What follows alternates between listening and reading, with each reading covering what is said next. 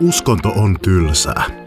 Tämä podcast sisältää taltiointeja minun, katsomusaineiden opettajan Markus Finnilän pitämistä lukion evankelis-luterilaisen uskonnon oppitunneista. Ne sopivat lukiolaisille, kirjoituksiin valmistautuville abeille ja aiheesta muuten vaan kiinnostuneille. Opetus on lukion opetussuunnitelman 2021 mukaista ja aivan kuten koulun uskonnon opetus aina, tunnustuksetonta. Jaksot on aivan aitoja live- ja verkko-oppitunteja, mikä saattaa kuulua äänenlaadussa. Toisinaan mä viittaan mun käyttämiin dioihin. Ja vaikka opetuksen pitäisi olla ymmärrettävä myös ilman niitä, niin sellaisissa tilanteissa, joissa selkeästi oppitunnen runko rakentuu diojen varaan, olen mä linkittänyt ne show notesihin. Sitten ei muuta kuin puhelimet pois kourasta ja omille paikoille istumaan, koska uskonnon tunti käynnistyy nyt. Vuonna 2020 poptäti Antti Tuisku julkaisi äh, albumin, jossa hän käsittelee uskontoa ja äh, omaa suhdettaan uskoon, uskontoon, hengellisyyteen. Valittu kansa-niminen albumi, joka on niin kuin yllättävän semmoiseksi suomalaiseksi popmusiikiksi yllättävän syvällistäkin ja semmoista niin kuin älyllistäkin uskontokritiikkiä. Uskontokritiikki on siis sitä, että ajatellaan uskonnosta kriittisesti ja, ja esitetään semmoista, mm, esitetään semmoisia näkemyksiä ja ajatuksia, jossa tavallaan koetellaan sitä perustaa, että onko uskonnon nimissä tehtäville asioille perusteluita, että onko, onko uskontojen toiminta semmoista niin kuin järkevää hommaa. Yksi noista ton kap, äh, albumin kappaleista on nimeltään Jesse on mun frendi, jonka ensimmäisen säkeistön ekat sanat kuuluu, että Jesse on mun frendi, la la la la la la, ja siksi mä voin tehdä aivan niin kuin huvittaa. Voin tuhoa yhden planeetan ja jatkaa juhlintaa, kun Jesse meikämandoliinin kyllä back uppaa. Tässä biisissä Antti Tuisku, joka itse kylläkään ei ole kirjoittanut sanoja tähän eikä tehnyt säveltä, mutta hän kuitenkin, hän kuvailee tietynlaista tämmöistä kristillistä uskonnollisuutta. Jesse on mun frendi, siis Jeesuksesta käytetään tässä nimeä Jesse, ja tälleen olevinaan coolilla ja slangimaisella tavalla kuvataan semmoista henkilökohtaista suhdetta Jeesukseen. Jesse on mun frendi.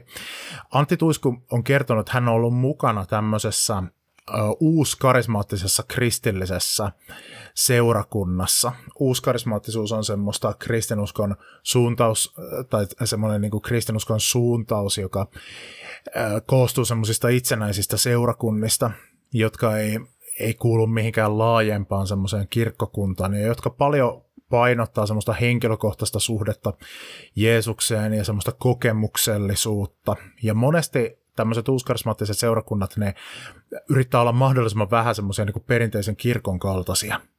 Ja sen sijaan ammentaa, ainakin täällä Suomessa ja länsimaissa ylipäätään, ne ammentaa semmoisesta niin kuin, populaarikulttuurista ja musiikki saattaa olla semmoista tosi niin kuin epäkirkkomaista, epäperinteistä. Ja tässä jollakin tavalla Antti Tuisku näissä sanoissa tapailee semmoista tapaa, millä uuskarismaattisissa seurakunnissa kuvataan uskoa.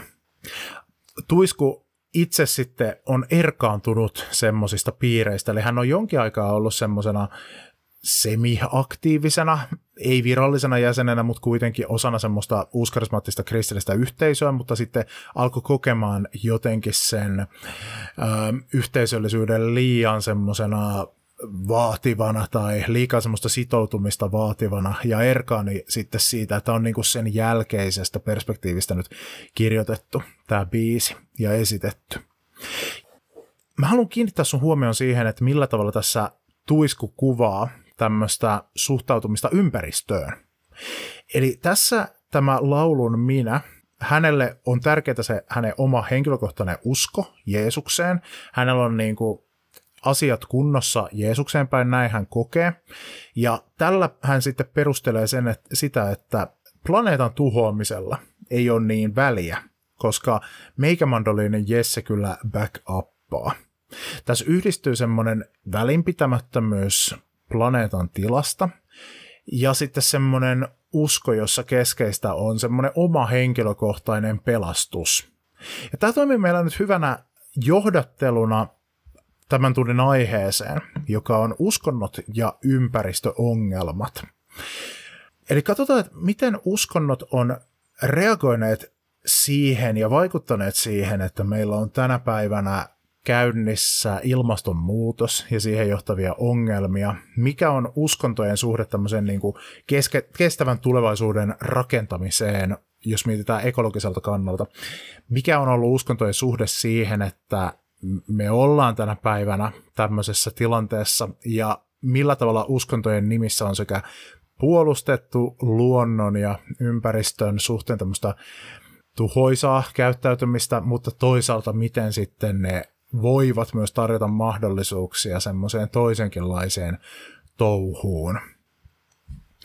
Jos lähdetään katsomaan maailman uskontoja ja niiden suhdetta ympäristöön ja katsotaan tyyli pyhiä tekstejä, niin viralliset kannat maailman uskonnoissa näyttäisi niin tarjoavan aika semmoisia ympäristön kannalta hyviäkin näkökulmia. Jos lähdetään katsomaan maailman uskontojen pyhiä tekstejä, otetaan muutama esimerkki. Aloitetaan vaikka hindulaisuudesta. Tämä tekstipätkä, jota ei todellakaan tarvitse kirjoittaa, löytyy yhdestä hindulaisesta pyhästä kirjasta, Jajurvedasta. Toi logo tuolla, joka näyttää vähän siltä, että siinä on kolmonen ja sitten siitä lähtee tämmöinen ihme kiekura, jonka yläpuolella on toinen kiekura. Se on hindulaisuuden symboli. Se on oikeastaan kirjoitusta, siinä lukee Om, Om on, tai Aum on hindulaisuuden pyhä tavu, joka on tämmöinen mantra, eli, eli keskittymistä helpottava tämmöinen sana tai ilmaisu om, joka kuvaa jollakin lailla tämmöistä niin kuin jumalallista, luovaa läsnäoloa. Se on hindulaisuuden logo. Ja Jurveda, se on yksi monista monista monista hindulaisuuden pyhistä kirjoituksista. Siellä on tämmöinen kohta, Eläkää täydessä tasapainossa luonnon kanssa. Kokekaa Jumalan armo universumin loistossa. Siunatkoon teitä Jumalan rauhoittava rakkaus. Ihana aamu tuo ihanuuden sielunne. Keskipäivän a- loisto villitsee sydämenne ja sielun tyyni musiikki johtaa rauhan ja menestykseen. Kun päivän työ on ohi, nukahdatte äiti luonnon syliin ja kaikki jumalat ovat teille suosiollisia. Näin tässä tekstipätkässä, joka on peräisin Intian valtauskonnosta, joka on hullun monimuotoinen, sisältää sekä polyteistisia eli monijumalaisia että monoteistisia eli yksijumalaisia tulkintoja ja paljon muitakin. Mutta tässä kuvataan luontoa äitinä ja äh, tämmöisenä niin kuin pyhänä tilana, jon, jos, jonka kanssa on tarkoitus elää tasapainossa ja jonka loistossa voi kokea Jumalan armon. Islamin puolelta sitten seuraava symboli tuossa on islamin symboli, tai ainakin islamista käytetty symboli, siinä on puolikuu tai kuunsirppi ja tähti. Se ei ole kaikkien muslimien käyttämä symboli, mutta täällä länsimaissa sitä käytetään monesti islamin symbolina. Islamin pyhäkirja on nimeltään Korani. Koranista voidaan nostaa esiin esimerkiksi tämän, tämmöinen kohta. Koranin luku eli suura 7 ja 56. Älkää turmelko maata, kun se on hyväksi luotu, vaan huutakaa häntä, siis Jumalaa, avuksi peläten ja toivoen, sillä Jumalan armo on lähellä hyväntekijöitä. Tämä on islamilaisissa tekstilähteissä tämmöinen usein siteerattu jae, joka kertoo tämmöistä tai niin kuin edistää tämmöistä ekologista ajattelua ja e- ekologista suhtautumista luontoon tai maahan. Maa on monesti uskonnoissa semmoinen ja tämmöisissä viisausperinteissä semmoinen termi, mitä käytetään luonnosta. Sana luonto tai tämmöinen, niin kuin, että on jako luontoon ja sitten ei luontoon, niin se on aika semmoinen moderni, mutta monesti kun maasta puhutaan, niin se tulkitaan tänä päivänä tämmöiseksi niin luontoon liittyväksi termiksi. Älkää turmelko maata, kun se on hyväksi luotu. Eli Korani perustelee tätä syytä, että minkä takia ihmiset eivät saisi kohdella maata miten sattuu, niin sillä, että se on Jumalan luoma. Ja sitten kysymys on myös tämmöisestä niin kuin Jumalan kunnioittamisesta sen kautta. Seuraavaksi tässä on juutalaisuuden ja kristinuskon symbolit. Miksi molempien? No se johtuu siitä, että teksti, mitä, minkä mä näytän nyt teille, niin se on näiden molempien pyhässä kirjassa. Juutalaisuuden ja kristiuskon suhdehan on sellainen, että juutalaisuus on ollut eka ja kristinusko on alun perin ollut yksi juutalaisuuden suuntauksista, joka itsenäistyi sitten omaksi erilliseksi uskonnokseen, mutta edelleenkin suurin osa pyhistä kirjoituksista on yhteisiä näille. Eli äh, juutalaisten pyhäkirja, josta he käyttää nimitystä Tanak, joka pitää sisällään sellaiset osat kuin Toora, profeetat ja kirjoitukset, on sama asia kuin kristittyjen vanha testamentti. Ja kristityillä on sitten siinä vielä lisäksi uusi testamentti, joka on Jeesuksen ekojen seuraajien ja heidän niin kuin lähipiirin kirjoittama äh, kert- niin kuin kertomusten, kirjeiden, näkyjen kokoelma. Niin kristityllä on siis uusi testamentti siihen vielä päälle, mutta juutalaisten kanssa on yhteistä vanha testamentti. Juutalaiset itse ei kutsu sitä siis vanhaksi testamentiksi, vaan tanakiksi tai raamatuksi. Sana raamattu, niin tuota, sitä käytetään myös juutalaisuuden piirissä. Ja silloin se viittaa pelkästään siihen tekstikokoelmaan, mitä kristityt sanoo vanhaksi testamentiksi. Vanhan testamentin juutalaisille keskeisimmässä kohdassa tai osiossa eli Toorassa, jota kristityt kutsuu viideksi Mooseksen kirjaksi tai Pentateukiksi, vanhan testamentin ekat kirjat, niin siellä on tämmöisiä käskyjä, mitä siellä siis Mooses antaa juutalaiselle kansalle. Tai oikeastaan Jumala siellä niin kuin kertoo, että Jumala antaa Mooseksen kautta juutalaiselle kansalle. Ja kristinuskossa sitä ajatellaan, että okei, no nämä käskyt ei sinänsä sido tämän päivän ihmisiä, mutta niistä kyllä voidaan ammentaa kaikenmoista viisautta har- harkitusti. Siellä sanotaan Tokas Mooseksen kirjassa luvussa 23 jakeessa 10-11 tälleen. Kuutena vuotena viljele maatasi ja korjaa sen sato, mutta joka seitsemäs vuosi anna sen levätä ja olla kesannolla. Kansasi köyhät saavat siitä silloin ravintoa ja sen, minkä heiltä jää, voivat villieläimet syödä. Tämä on yksi esimerkki siitä, millä tavalla raamatussa näkyy tämmöinen niin kuin ekologinen vastuu. Ja tässä siis käsketään antamaan maalle tämmöinen lepovuosi aina joka seitsemäs vuosi. Eli kuutena vuotena viljellään, joka seitsemäs vuosi annetaan levätä, eli jätetään viljelemättä. Tämä 6 plus 7 tai, tai, tai 6 plus 1, eli, eli tämmöinen äh, niin kuin rytmi, ajan suhteen. Tämä on juutalaisuudelle tosi tärkeä juttu, ja tämä symboloi semmoista yhteyttä Jumalaan ö, valitun kansan, minne juutalaiset itseään pitää, kutsumusta sekä sitten tämmöistä luomakunnan rytmiä. Tämä näkyy juutalaisessa viikkorytmissä, eli sehän jakautuu, että on kuusi arkipäivää, sitten sapatti, joka on lauantai, niin tämä sama näkyy nyt tässä tämmöisenä niin kuin maanviljelyksen suhteen. Ja tätä perustellaan, että miksi maata ei saa viljellä, niin seitsemäntenä vuonna, niin tätä perustellaan kolmella tavalla. Ja musta tämä on jotenkin hirveän siistiä ja kauhean jotenkin semmoinen moderni tapa ajatella, vaikka kysymys on ö, tuhansia vuosia vanhasta tekstistä. Eli tätä perustellaan sillä, että ensinnäkin maan pitää antaa levätä.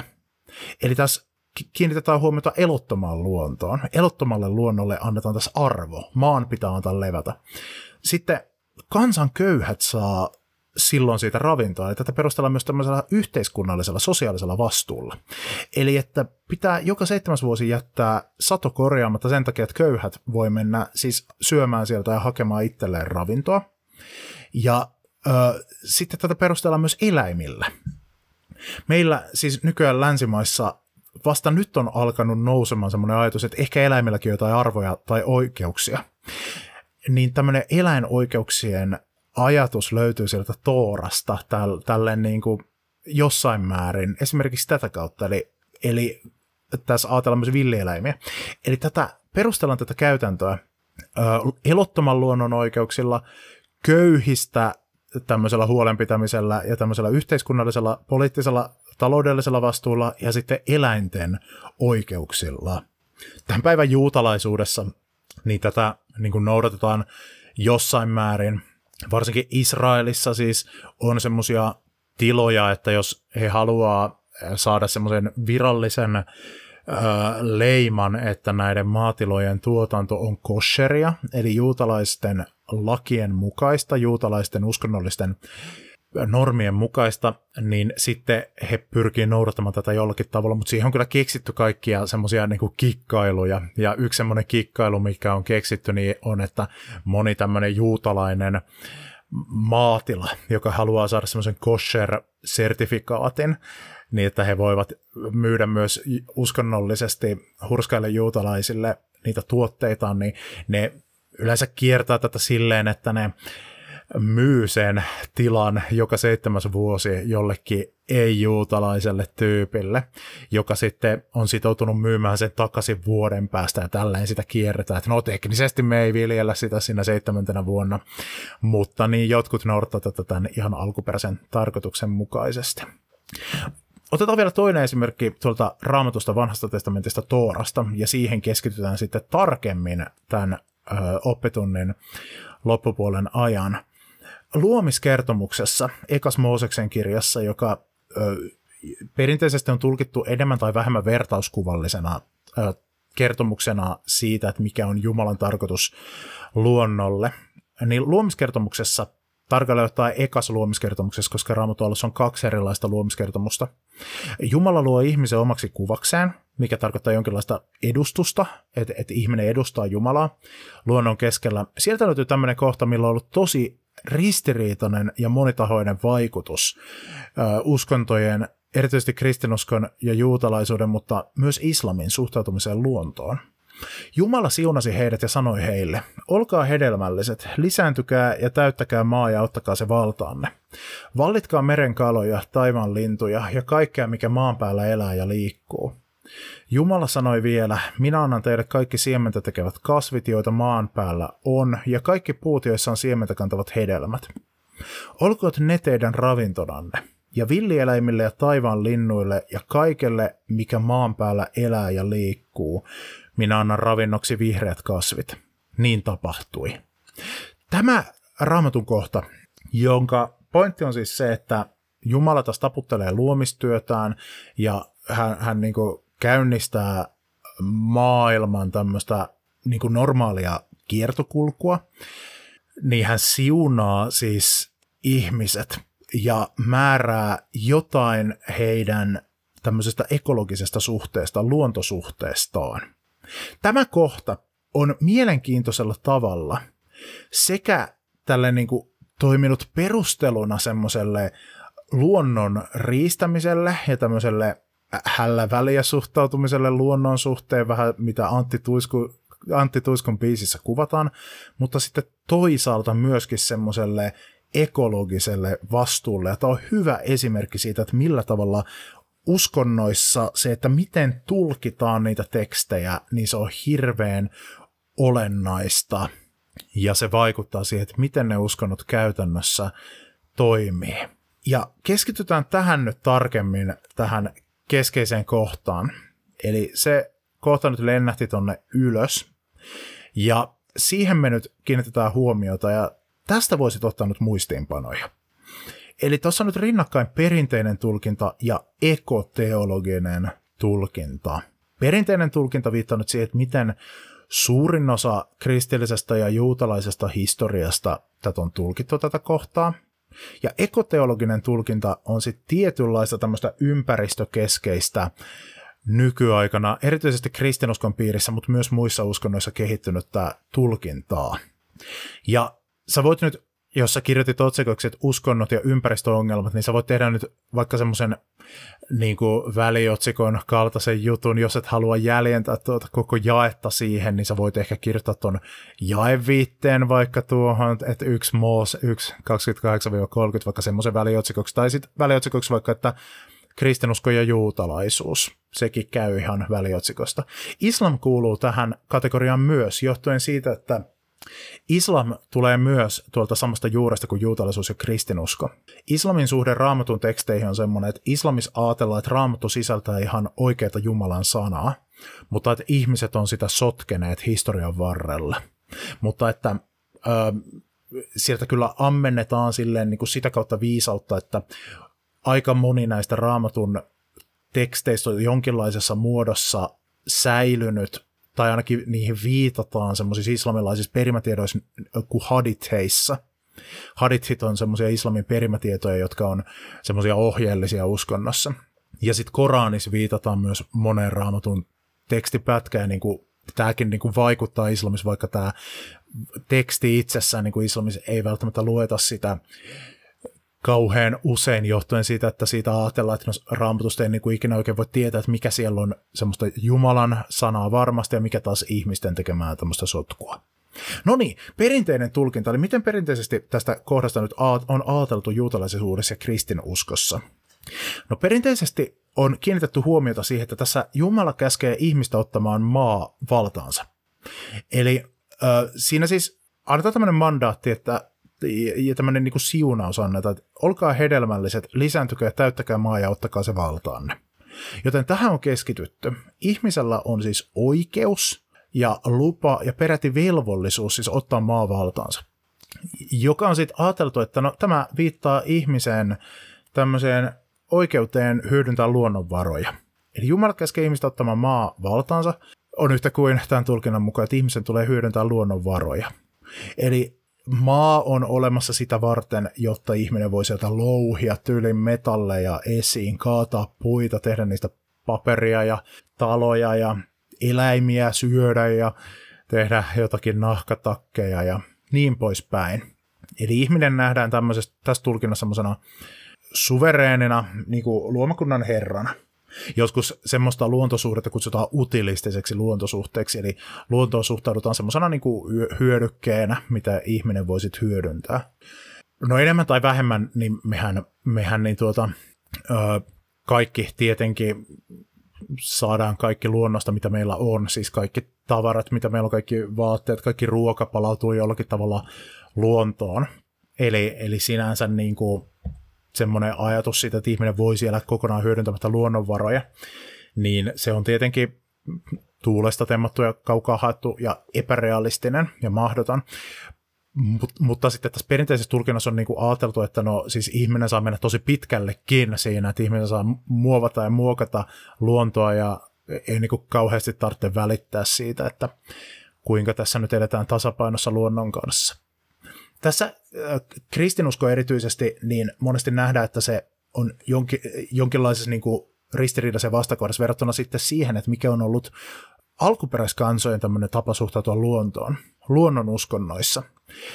Eli kun kristinusko on paljon sekoittunut historian varrella semmoiseen eurooppalaisen kolonialismiin, eli eurooppalaiset valkoiset miehet menee ympäri maailmaa laivoillaan ja vie luonnonvarat ja tälle Afrikan tähtityylillä, että valkoinen mies lähtee vähän tuolta niin Tangerista tai Kairosta kiertelemään Afrikkaa ja vie sieltä timantit ja, tai topaasit ja smaragdit ja Afrikan tähdet ja vie ne, vie ne kotimaahansa ja vähän käyttää siellä Britannian valuuttaa puntia, niin se on niin kuin nähty, nähty tämmöisenä, että, että Tätä on niin perusteltu tällä raamatun kohdalla tämmöistä toimintaa.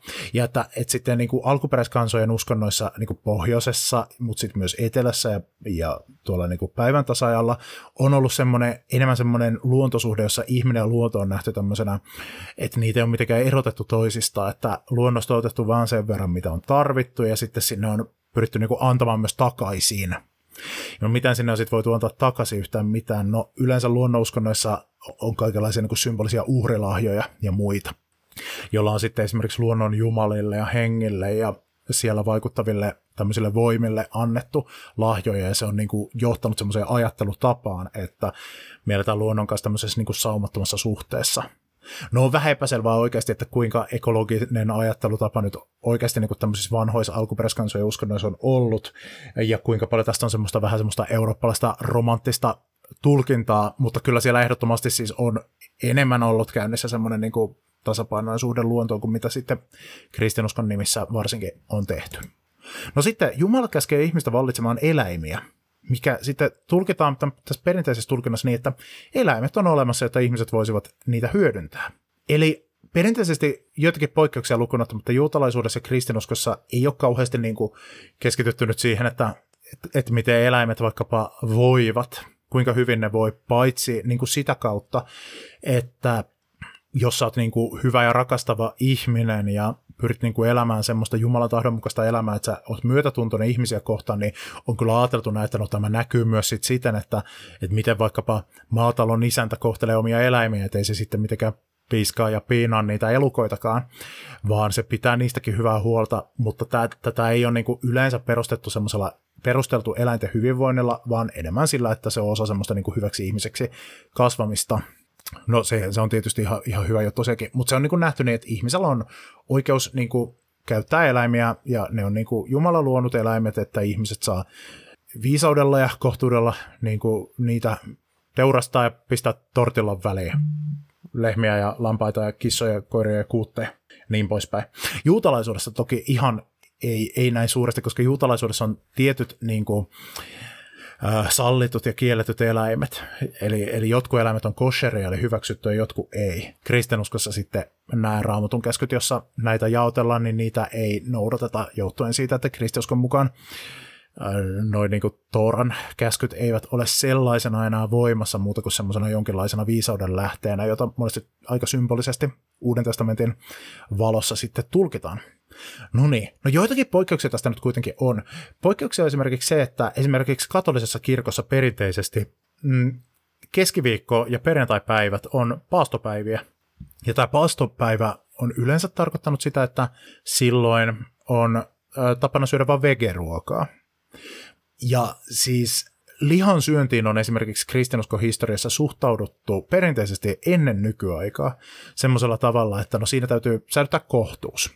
Et lihaa on lupa syödä, että Jumala on antanut ihmiselle mandaatin, että no ihminen vallitko eläimiä, joten kyllä sitä lihaa voidaan pistää poskeen ja sinne tortillan väliin ja leivän päälle, mutta sitten on niinku rajoitettu siten, että no keskiviikko ja perjantai silloin syödään pelkästään kasvisruokaa ja tällä tavalla niinku pidättäydytään sitä liharuuan syömisestä, jotta ei elettäisi silleen kohtuuttomasti.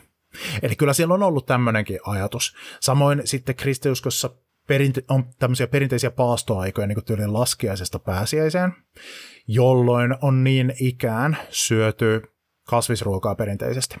Joissakin suuntauksissa ne on edelleen merkittäviä juttuja. Tämä näkyy muuten meidän perinteissä edelleen.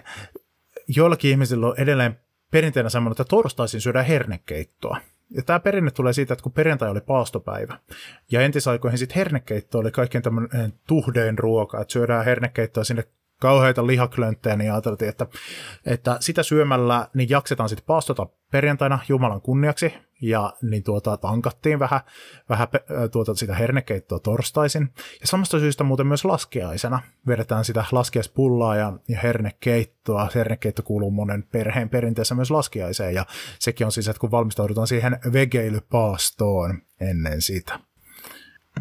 Perinteisen tulkinnan mukaan ihminen on arvokkaampi kuin luonto, eikä eläimillä ja kasveilla ole itseisarvoa.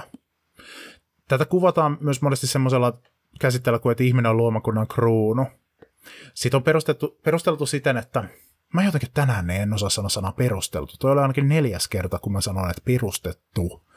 Based. Mä tuota niin, joidenkin aamuina mun, mun niinku puhe ei vaan lähde. Huolimatta siitä, että minä olen luomakunnan kruunu eli ihminen, mikä siis on perinteisesti tulkittu tutkittu ja sit on perusteltu siten, että ihminen on järjellinen olento, että ihmisellä on tämmöinen rationaalinen sielu, että ihminen on niin kuin keholtaan eläin, joka poikkeaa kuitenkin muista eläimistä siten, että sillä on rationaalinen eli järjellinen sielu, joka tekee hänestä Jumalan kuvan ja luomakunnan kruunun. Ja että tähän järjelliseen sieluun pohjaa ihmisen erityinen arvo verrattuna eläimeen.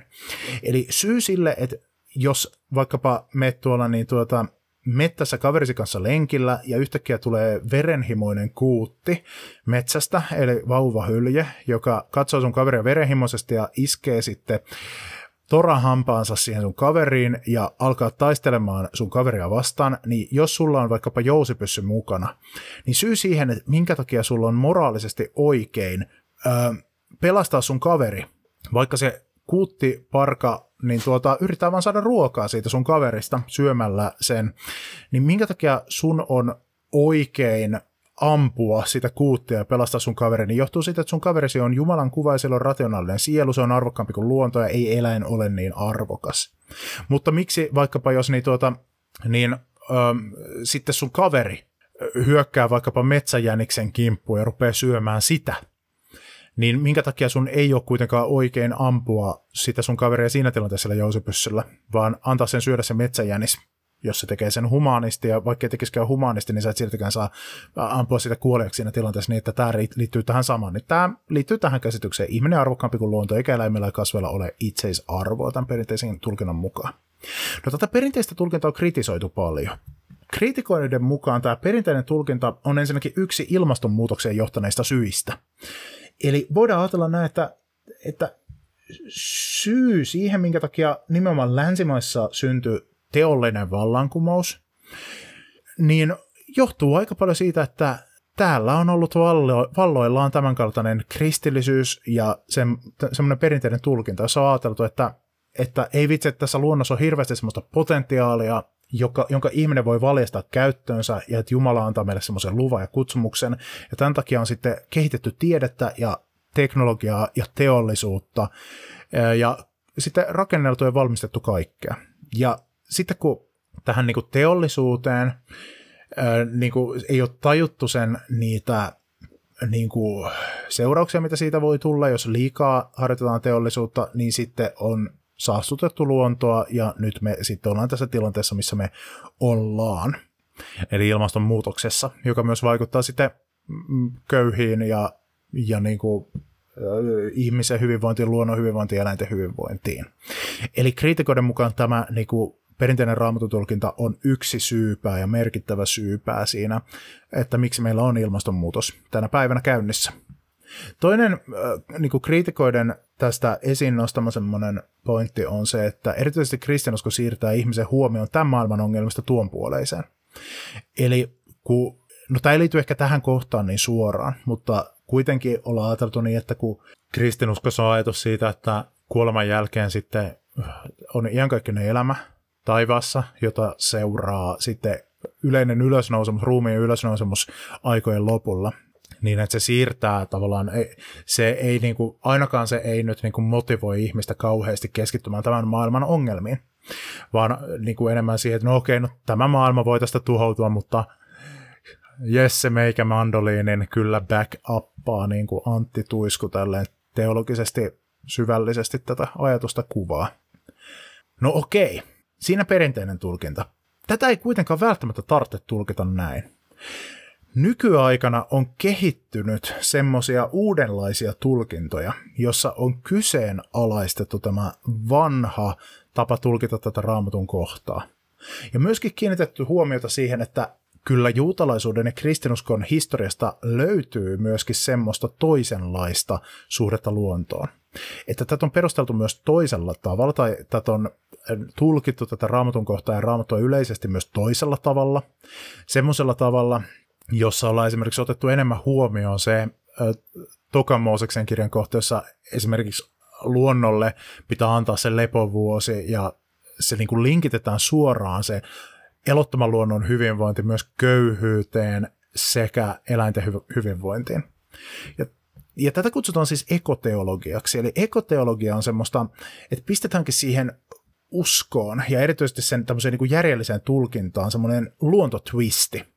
Nostetaan ympäristökysymykset etualalle ja kysytään, että no mitä tämmöistä, niin kuin, tarjoako tämä niin uskontoperinne jotain semmoista hyödyllistä näkökulmaa tähän luonnon suojelemiseen. Tässäkin niin kyseenalaistetaan tämä perinteinen ajatus ihmisestä, niin kuin arvokkaasta ihmisestä arvottoman luonnon yläpuolella.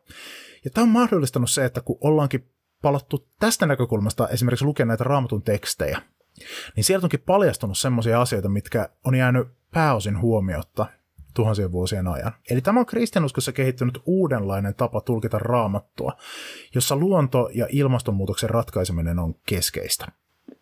Ekoteologinen tulkinta. Tänä päivänä kova juttu kristinuskon sisällä. Ja se on levinnyt muihin uskontoihin siten, että myös muissa uskonnoissa ollaan alettu kysymään niiden omista lähtökohdista käsin, että mitä ne uskonnot ja niiden tekstit voivat tarjota näihin vastaaviin kysymyksiin. Ja sieltäkin on löytynyt siis mielenkiintoisella tavalla juttuja, jotka on jäänyt pääosin huomiotta. Esimerkiksi juutalaisuudessa tämä on johtanut siihen, että no on syntynyt esimerkiksi semmoisia ihan uudenlaisia juutalaisia perinteitä, jotka niinku keskittyy tämmöiseen luonnon pyhyyteen. Yksi niistä on vaikka semmoinen juhla kuin Tu Bishvat. Tu Bishvat, eli puiden uusi vuosi, on semmoinen erityisesti Israelissa ole äh, harjoitettava vuotuinen juhlapäivä, jolloin kunnioitetaan puita ja istutetaan esimerkiksi puita. Ja se on tämmöinen niin pyhäpäivä, joka on symbolisesti kaikkien puiden synttäripäivä. Ja se on tämmöinen, jolloin niin kuin keskitytään miettimään semmoisia niin ekologisia arvoja ja niin poispäin. Ja se niin kuin puut toimii siinä semmoisena symbolina, ja sitäkin, sekin on ammennettu Toorasta tämä Tubishvat-juhla. Mutta jos tätä katsotaan ekoteologisilla silmälaseilla, tätä raamatun kohtaa, jossa Jumala niin kuin sanoo, että no ottakaa se maa valtaa ja vallitkaa merenkaloja, taivaan lintuja ja niin poispäin, niin tämä näyttäytyykin aivan eri valois, valossa. Eli ihmisen on otettava valtaansa. Ekoteologisessa tulkinnassa tätä tulkitaan siten, että tämä tarkoittaa, että ihmisen tulee huolehtia maan kukoistuksesta ja hyvinvoinnista puutarhurin lailla. Eli kun katsotaan niitä sanoja, mitä hebrean kielestä tuossa käytetään, kun tämä on hebraksi kirjoitettu oikeasti, ja näistä niin kuin parhaista alkuteksteistä siinä määrin, kun me ne tunnetaan, niin nämä su- tehdään nämä suomennokset ja muunkieliset käännökset.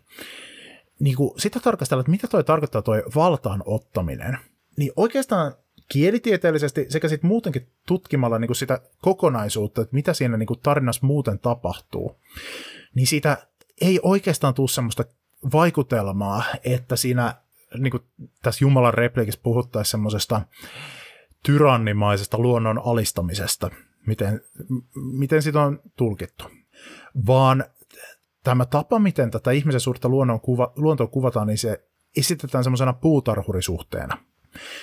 Eli jos mietit puutarhuria, mitä se tekee, niin puutarhan hoitaja, sehän niin kuin ei yritä jyrätä luontoa ja niin kuin jotenkin ähm, pistää sitä nurin, jotta se saa siitä tehtyä jotakin hyödykkeitä, vaan puutarhanhoidon voi ainakin nyt nähdä semmoisena, että siinä otetaan luonto ja autetaan sitä luontoa kukoistamaan.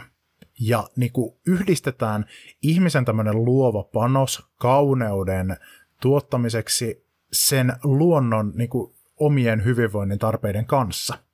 Et puutarhahoitaja sitoutuu niin kuin, tyylin kastelemaan puuta ja, ja niin kuin leikkaamaan ruohoa ja istuttamaan istutuksia, ei sen takia, että hän välttämättä saisi niistä mitään hyötyä, vaan ensisijaisesti sen takia, että hän niin kuin, että tulisi esiin se siellä luonnossa piilevä kauneus, joka perustuu siihen sen luonnon kukoistukseen ja hyvinvointiin ekoteologisen tulkinnan mukaan tämä näyttäisi olevan se, että mitä Jumala täällä käskee siis ihmisten tekevään.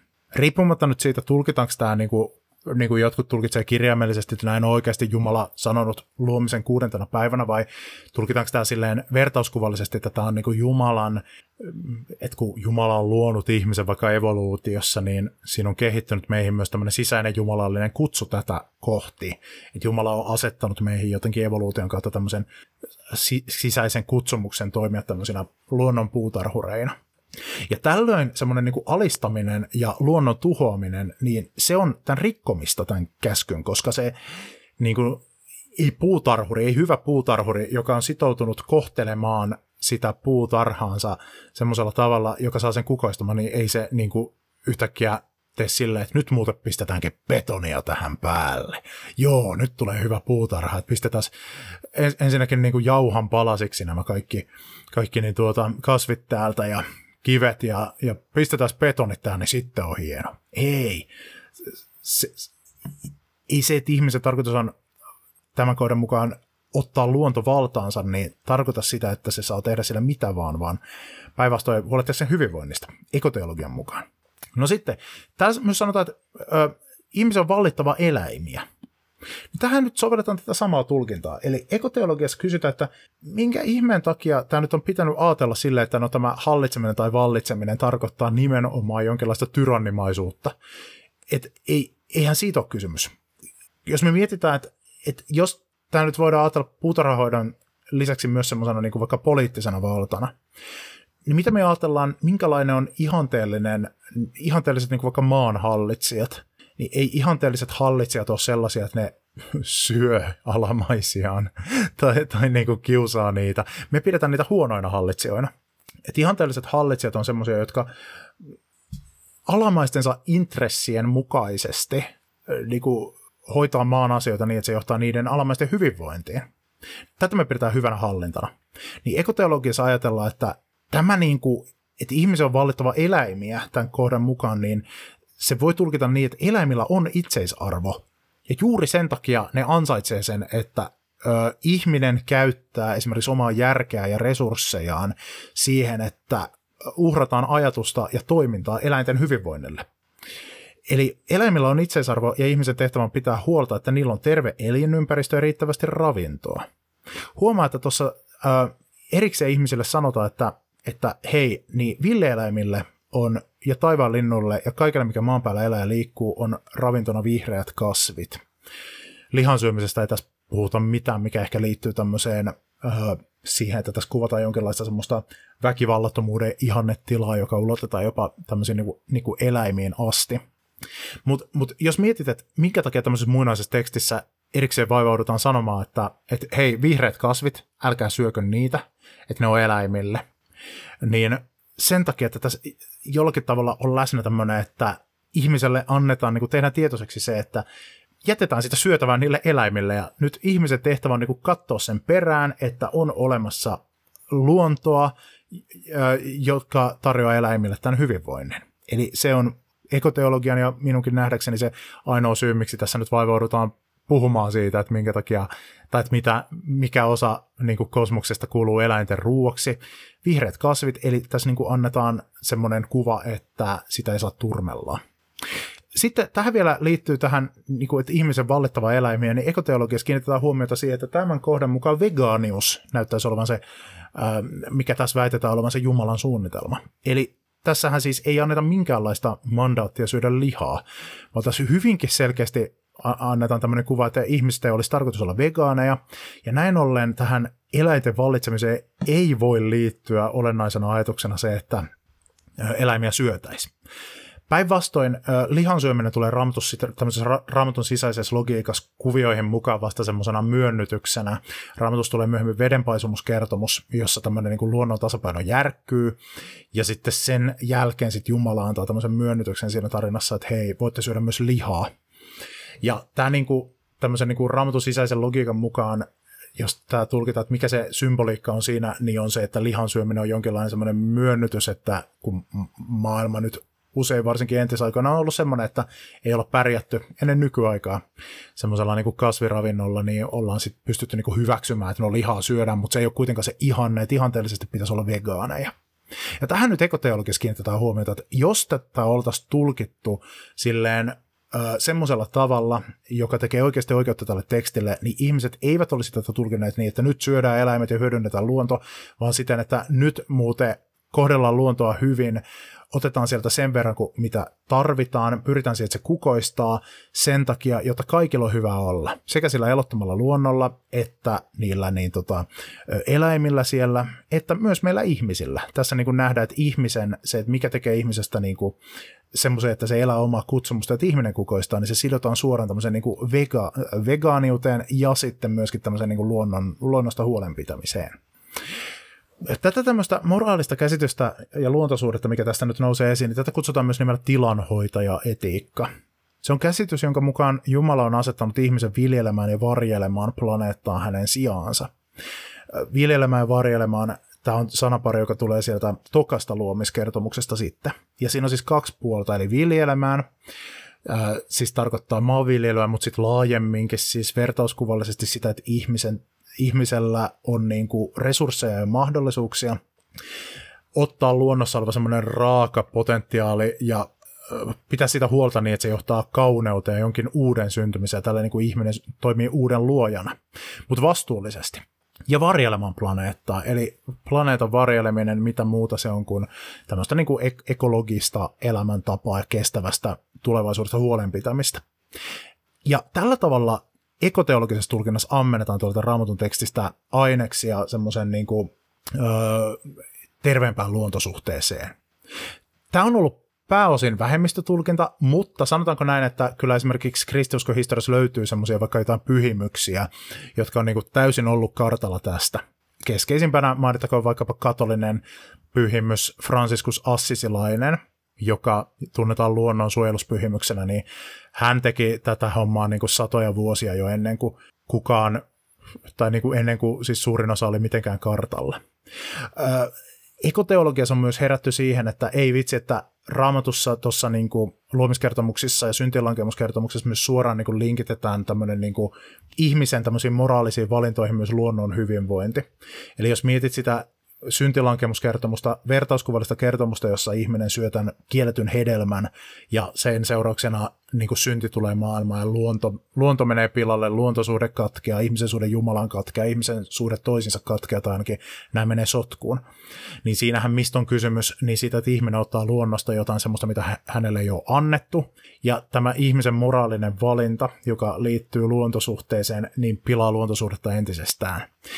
Tämä on ollut semmoinen niin kuin, uskon asia suurimman osa historiaa, että kun ei ihmiset ole nähneet ympärillään todisteita siitä, että ihmisen moraaliset valinnat voisivat isosti johtaa tämmöiseen niin kuin luonnon jotenkin turmeltumiseen, niin se on ollut lähinnä semmoinen uskon asia, mutta tänä päivänä meidän on helppo uskoa ilmastonmuutoksen kohdalla tähän, koska me ollaan nähty tämä konkreettisesti nyt. Niin ekoteologiassa ollaan kiinnitetty huomiota siihen, että jos oltaisiin kuunneltu näitä raamatun tekstejä oikeasti, eikä vain käytetty niitä palvelemaan meidän itsekkäitä tarkoituksia, niin oltaisiin voitu hyvinkin välttää tämä ekokatastrofi, minkä keskellä nyt sitten eletään.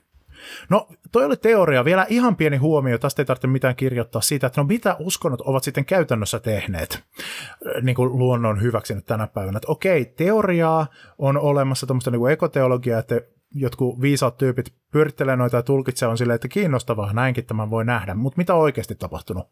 No on ne uskonut jotain tehneet, siis jotain on kyllä niin kuin oikeastikin tapahtunut. Jos nyt lähdetään Suomesta liikkeelle, niin Suomessa selkeästi eniten nyt niin kuin evankelisuterilainen kirkko on tähän keskittynyt. Ja evankelisuterilainen kirkko niin kuin, on, on tämmöisiä kuin vihreät riparit tyyliin, niin kuin, että ripareita yritetään pitää sille, että suositaan siellä kasvisruokaa ja, ja niin tuota, mahdollisimman vähän, vähän niin kuin hiilijalanjälkeä tulee ja tällä, että tämä on niin kuin tämmöisiä kaikkia strategioita Evolut-kirkko tekee. Mikä niiden merkitys sitten on kokonaisuudessa? No varmaan jo, jo, jokin merkitys niillä nyt sitten kuitenkin ainakin on. Ei se turhaa ikinä ole. Ekopaasto on myös tämmöinen juttu, mitä on ruvettu, on niin kuin uudelleen brändätty toi paaston aika, eli kun laskiaisena laskeudutaan paastoon ja sitten pääsiäisenä siitä päästään pois, niin Evolut-kirkko on viime aikoina brändännyt sitä uudelleen ja innostanut ihmisiä lähtemään niin kuin paastoamaan ja niin kuin tälle ekologisista syistä, että mitä jos 40 päivän ajan koitettaisiin elää ekologisempaa elämää, että tehdään joku konkreettinen valinta, jolla omaa hiilijalanjälkeä niin kuin pienennetään ja tätä, tällä tavalla niin kuin siitä Jumalan luomakunnasta pidettäisiin huolta ja niin kuin varjeltaisiin sitä planeettaa. Että kenelle se on vaikka autoilun vähentämistä, kenelle lihansyönnin vähentämistä, kenelle jotain niin kuin vaikka muovin vähentämistä ja niin poispäin. Niin tämmöistä promotoidaan. Tämä kannattaa, jos, jos olet kristitty, niin kannattaa miettiä, että pitäisiköhän, pitäisiköhän tuommoista yrittää, ja vaikka et olisikaan, niin ehkäpä siitä voi jotain fiksua oppia kuitenkin. Sitten Suomesta vielä tässä tämä kuva liittyy uskontojen rauhankävelyyn. Uskontojen rauhankävely on tämmöinen niin kuin näkyvin tämmöinen niin kuin uskontojen yhteinen tämmöinen niin kuin mielen ilmaus, joka aina vuosittain pidetään, jossa eri uskontoryhmät, niin kuin kristinusko eri suuntauksia, juutalaisia, muslimeita, muita uskontoryhmiä, niin kuin kokoontuu yhteen ja niillä on tämmöinen kävely. ja sitten se on niin kuin mielenosoitus ja se on nimeltään rauhankävely, eli yleensä siinä on joku tämmöinen ihmisoikeusteema tai sitten ympäristöteema.